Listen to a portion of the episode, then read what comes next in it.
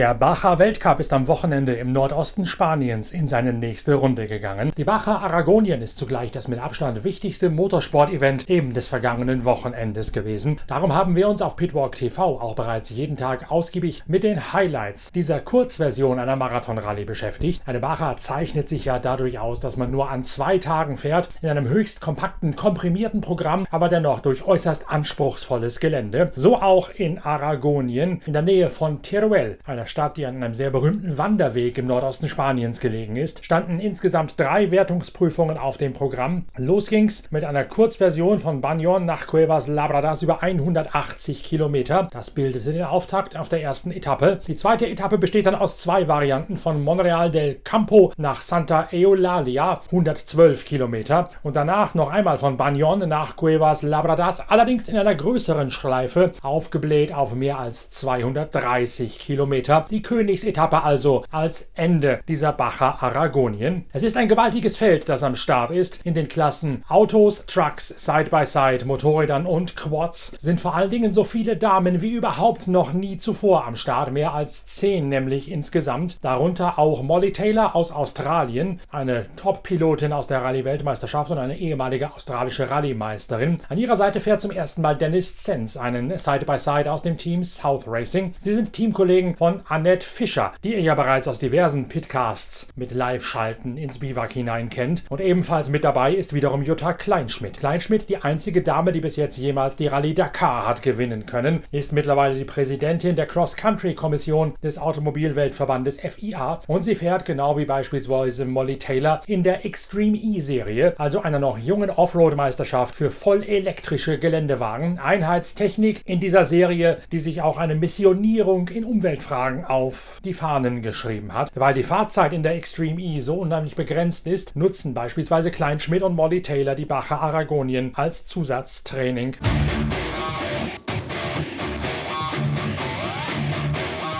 ProDrive hat im Hinblick auf die neuen T1 Plus Regeln sowie anhand der Erkenntnisse von der Rallye Dakar 2021 den Hunter erheblich überarbeitet. Die ProDrive-Mannschaft setzt drei dieser roten Boliden ein in Aragonien, nutzt das hier als Testfeld und einer der Teilnehmer übernimmt gleich einmal die Führung, nämlich Orlando Terranova bei seinem ersten Einsatz in der ProDrive-Mannschaft. Er führt auf der ersten Etappe von Banyon nach Cuevas Labradas bis Kilometer 80 von 180. Dann hört er plötzlich ein Klötern von der Antriebswelle und die Lenkung geht ebenfalls kaputt, sodass Terranova ausscheidet und sein Teamkollege Sebastian Loeb in einem weiteren der ProDrive Hunter die Führung übernimmt. Der muss sich allerdings zunächst einmal an seinen neuen Beifahrer Fabien Lurquin gewöhnen, jenen Belgier, den er Mathieu Serradori aus dem Century Buggy Team ausgespannt hat. Die beiden brauchen ein Weilchen, um in einen richtigen Rhythmus zu finden. Ab Kilometer 120 ist es soweit und Sebastian Loeb kann auf Wertungsprüfungen, deren Layout sehr an jene aus der scharfen Rallye-Weltmeisterschaft erinnert, die Führung Führung übernehmen. Ein großes Thema bleiben Reifenschäden, denn die Schotterwege längs der teilweise bereits abgeernteten Getreidefelder sind übersät mit großen spitzen Geröllbrocken.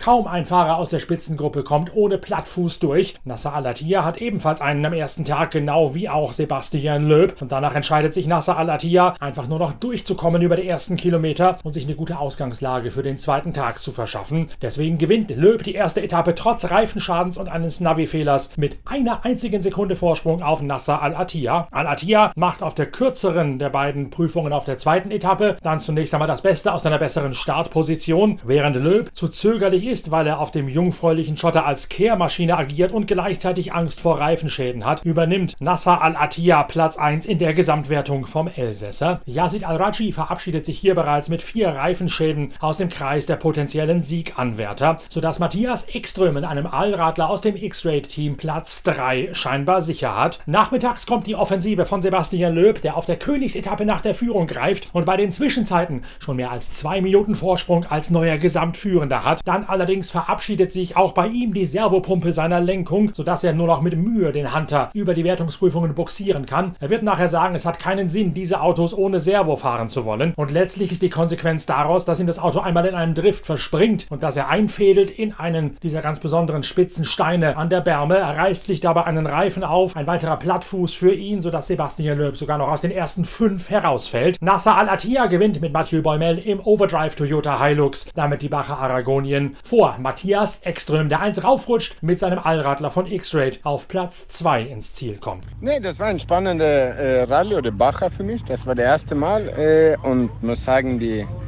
die erste Überraschung war die Art von den Straßen. War sehr viel Steine, sehr viel, äh, sag mal, kleine Navigation, wo man als Fahrer viel äh, immer schauen muss, wo liegt alle großen Steine. Und ich war vielleicht ein bisschen zu vorsichtig, aber ich wollte gar keinen Plattfuß haben, weil ich weiß, wenn du einmal Risiko nimmst, dann ist es so schwierig, äh, aus diesem Rhythmus so vorsichtig zu sein.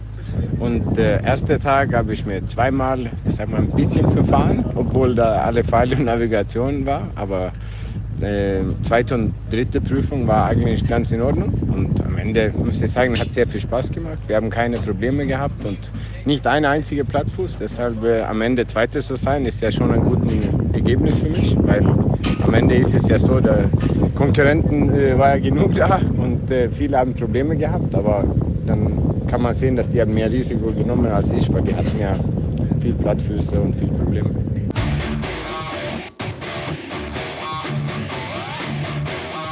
Das Ergebnis von Aragonien bringt nur wenig Veränderungen an der Tabellenspitze des Bacher Weltcup nach sich. Yasir Saidan aus Saudi-Arabien ist der alte und neue Tabellenführer in der Weltpokalwertung und das, obwohl der Saudi mit seinem Allradler aus dem X-Rate-Team hier nur auf dem wenig repräsentativen 62. Platz ins Ziel gekommen ist. Denn Yasir Saidan hat sich bereits am Freitag auf der ersten 130 Kilometer kurzen Etappe mit einem Stein angelegt und dabei nicht nur einen Reifen, sondern gleich die ganze Aufhängung ramponiert, sodass er letztlich sechs Stunden Rückstand Rückstand inklusive Strafstunden, weil er nicht alle Wegpunkte angefahren hat, aufgesammelt hat. Und diesen sechs Stunden, denen ist er natürlich hinterher gehechelt bis zum Schluss. Auf der ersten Etappe am Samstag, da hat er auf WP1 mal kurz mit der acht besten Zeit ein Lebenszeichen von sich gegeben. Am Ende ist allerdings nicht mehr als Platz 62 übrig geblieben für Yasir Saidan. Yazid Al-Raji hat ein bisschen aufgeholt, aber der hatte ja vorher bei der Barajargia diesen Unfall, mit dem Michael Orr ins Krankenhaus gekommen ist in, in Dublin, sodass er dort einen Nuller zu verzeichnen hat. Deswegen kaum Verschiebungen in der Tektonik der Bacher Weltcup-Gesamtwertung. Yasir Saidan von X-Ray dann nach wie vor auf Platz 1 vor dem nächsten Durchgang der Bacher Ungarn.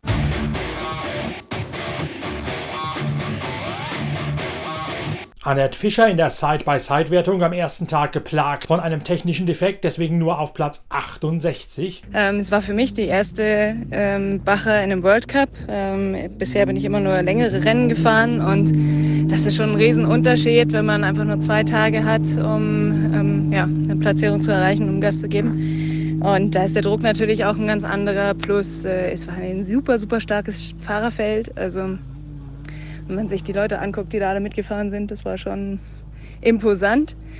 Ähm, was auch super spannend war, war, dass diesmal extrem viele Frauen gefahren sind. Also ich glaube um die, um die zehn, was ich äh, in meiner gesamten Zeit in dem Offroad-Sport im Prinzip noch nie erlebt habe, dass so, so ein hoher Anteil an Frauen dabei war, was natürlich super cool ist. Ähm, ja, wir hatten leider ein bisschen Probleme, ähm, haben ja, am ersten Tag schon relativ viel Zeit verloren, weil wir reparieren mussten. Da hat äh, uns eine Antriebswelle zerschossen. Ein Antriebswellenschaden war es also? Ja, wir haben leider am ersten Tag unsere Antriebswelle zerstört. Also die ist ja, einfach aus heiterem Himmel letztendlich kaputt gegangen. Wir haben nichts, irgendwie keinen Stein getroffen, nichts. Aber gut, das passiert halt auch. Ähm, und damit im Prinzip ja noch mehr Teile und äh, ich war sehr, sehr glücklich, dass ich äh, meinen Beifahrer, der eigentlich äh, Ingenieur bei X-Rate ist, an meiner Seite hatte und äh, der wirklich ganz gute Ideen hatte, ähm, vor allem um auch das Auto wieder fahrfähig zu machen. Somit sind wir ganz gut ins Ziel gekommen ähm, und ja, hatten halt anderthalb Stunden circa verbraucht, die wir, oder verloren, die wir geschraubt haben. Ähm, am nächsten Tag ist alles super gelaufen im Prinzip. Die erste Stage, also Stage 2 sozusagen, war richtig gut. Das hat, äh, bis auf das wir ständig im Staub waren, weil wir natürlich von hinten raus gestartet sind, sehr, sehr gut funktioniert. Wir waren auch recht schnell, waren ähm, am Ende der Stage 2 in, in der Stage auf Platz 3 von den T3. Ähm, ja, das, das war echt cool. Ähm, in der zweiten Stage hatten wir ein Riesenproblem mit unserem ähm, System, was sich Stella nennt. Also das ist letztendlich ein System, was das andere Auto vor dir warnt, dass du von hinten kommst und auch dich warnt, falls ein anderes Auto von hinten kommt und du überholen oder überholen möchte. Und da das nicht funktioniert hat, waren wir für über 100 Kilometer im Staub hinter einem Auto, ähm, was uns einfach gar nicht ähm, realisiert hat. Und äh, ja, das ist natürlich weder, weder angenehm noch ähm, ja, sicher, weil man letztendlich ja ständig irgendwo einen Stein treffen kann oder ähnliches. Und man muss natürlich auch deutlich langsamer fahren, als man eigentlich wollte. Ähm, ja, und dann haben wir zum Schluss leider hinter einer Kurve einen Stein erwischt, der uns dann ziemlich stark versetzt hat und auf äh, einen großen Stein drauf äh, ja, gecrashed hat sozusagen. Und dann war das Improvisationstalent von uns mal wieder gefragt und wir mussten im Prinzip die komplette Vorderachse irgendwie ersetzen oder festzurren und mit Gratschengurten festziehen und so weiter. Haben das aber auch alles sogar noch hingekriegt waren dann aber leider über der Zeit und äh, waren somit äh, out of race. Aber letztendlich sind wir auf vier Rädern ins Ziel gerollt und wir haben richtig, richtig viel gelernt. Für uns war es das Wichtigste, dass wir ähm, hier zum einen mal sehen, wo wir in etwa so stehen, compared zu den, den anderen Topfahrern.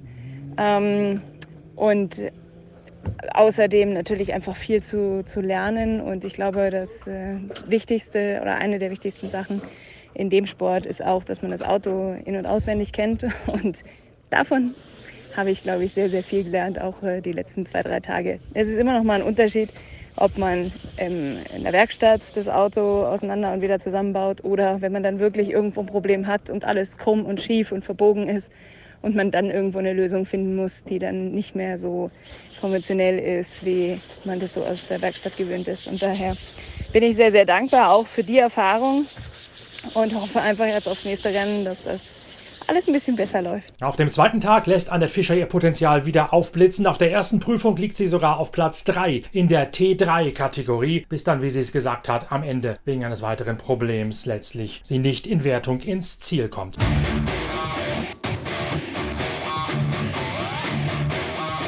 Jutta Kleinschmidt spielt am ersten Tag ihre ganze Routine aus, ist eine der wenigen, die es überhaupt nur schafft, keinen Reifenschaden sich reinzufahren. Trotzdem driftet sie auch einmal in eine Haarnadel aus der Spur, springt in ein Feld hinein, muss rangieren und reversieren. In einer Furt, einem der wenigen neuralgischen Punkte für die Navigatoren, muss sie auch einmal wieder beidrehen. Kleinschmidt wird am ersten Tag 15. und verteidigt diesen 15. Rang auch in der Gesamtwertung des zweiten Tages. Ja, super spannend, war natürlich toll, nach so vielen Jahren wieder mal zu fahren mit einem richtigen Auto.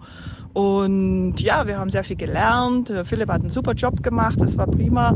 Wir haben sehr viel Spaß gehabt, haben auch ein bisschen Reifen gewechselt, aber ich glaube, das gehört dazu. Und äh, das Wichtigste war, dass wir ein gutes Training gehabt haben für äh, Extreme E und äh, das war ja eigentlich auch der Sinn und das äh, haben wir hier schön gemacht. Gerade für Jutta Kleinschmidt als Präsidentin der FIA Cross Country Commission ist natürlich die Tatsache, dass so viele Frauen mit dabei sind in der Side-by-Side -Side und der Autoklasse eine ganz besondere Freude. Ja, ich finde jetzt toll, es hat ja viele Jahre gedauert, dass jetzt endlich mal viele Frauen kommen. Hier waren extrem viele. Äh, die Extreme E hilft dann natürlich auch, weil äh, man kann ja da nicht sehr viel fahren und äh, man braucht ja auch ein bisschen Praxis und Training. Das war ja auch der Grund, warum ich hier bin. Und somit äh, waren natürlich schon einige der Frauen hier von der Extreme E und andere dazu. Also ich muss sagen, was glaube ich, hat es bei keinem Rennen vorher bis jetzt gegeben. Kleinschmidt selbst hat man den Spaß, den sie an der Sache gehabt hat, bei ihrem Comeback im Marathon-Rallye-Sport oder im Bacher-Sport besser gesagt, richtig angemerkt. Ja, ich hatte sehr viel Spaß. Es war super. Ähm, klar, das Auto war nicht ganz so einfach zu fahren, vor allem auf der Bremse. Und es äh, ist ja auch das ältere Modell gewesen. Insofern hatte man auch nicht so viel Leistung. Aber äh, gut, je weniger Leistung man hat, desto präziser und genauer muss man fahren, wenn man äh, immer noch ein bisschen schnell sein will. Also insofern ist das natürlich auch ein gutes Training.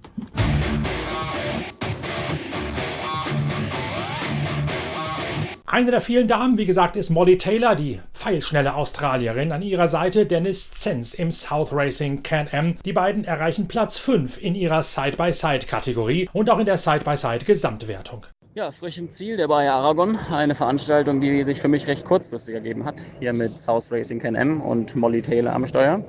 Ähm, die Molly als wohl aktuell eine der schnellsten Frauen, die wir haben.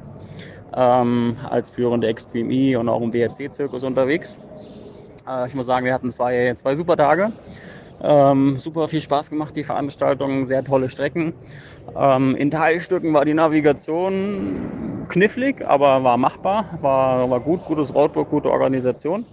Ähm, für uns lief super, besser als erwartet. Wir konnten sogar heute Morgen im äh, WP2 über 150 Kilometer eine zweite Zeit in unserer T4-Kategorie einfahren, was recht unerwartet war.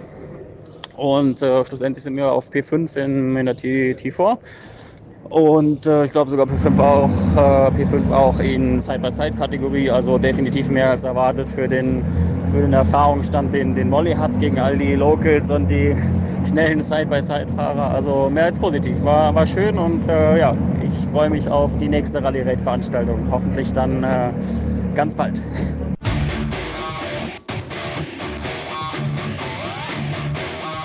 So viel von der Baja Aragonien. Wer das ganze spektakuläre Geschehen noch einmal im Video nachverfolgen möchte, dem sei entweder der YouTube-Channel der Zeitschrift Pitwalk empfohlen oder das Streaming-Portal Pitwalk TV. Das erreicht ihr über die Internetseite pitwalk.de über den Menüpunkt Pit Live im Untermenü Bilder des Tages. Dort gibt es jeweils die tagesaktuellen Highlights, kommentiert von mir, Norbert Okenga, mit allen wichtigen Szenen, dann auch aus der LKW-Wertung und von den Motorrädern, den Side-by-Side -Side und den Quads, während wir uns hier im Pitcast Podcast, also dem Podcast eurer Lieblingszeitschrift Pitwalk, ausschließlich auf die Autos und die Side-by-Side -Side konzentriert haben. Nächster Tagesordnungspunkt in der Pitwalk Collection wird dann wiederum die Formel 1 sein. Wir blicken noch einmal zurück auf den Unfall des Jahres, den Crash zwischen Max Verstappen und äh, Lewis Hamilton beim großen Preis von Großbritannien in Silverstone. Da gibt es noch eine Expertenrunde, die nachzutragen gilt in einem nächsten Podcast. Und dann geht es auch schon bald rein in die Vorschau auf das letzte Rennen vor der Sommerpause, den großen Preis von Ungarn am kommenden Wochenende auf dem Ungaroring. Da wird am Freitag der nächste Pitcast online gehen mit der großen Vorschau auf diese hochkopierte Kartbahn in der Pusta. Bis dahin schaut noch schnell rein auf Pitwalk TV und genießt die aktuelle Ausgabe der Zeitschrift Pitwalk 180 Seiten Motorsportjournalismus vom Feinsten.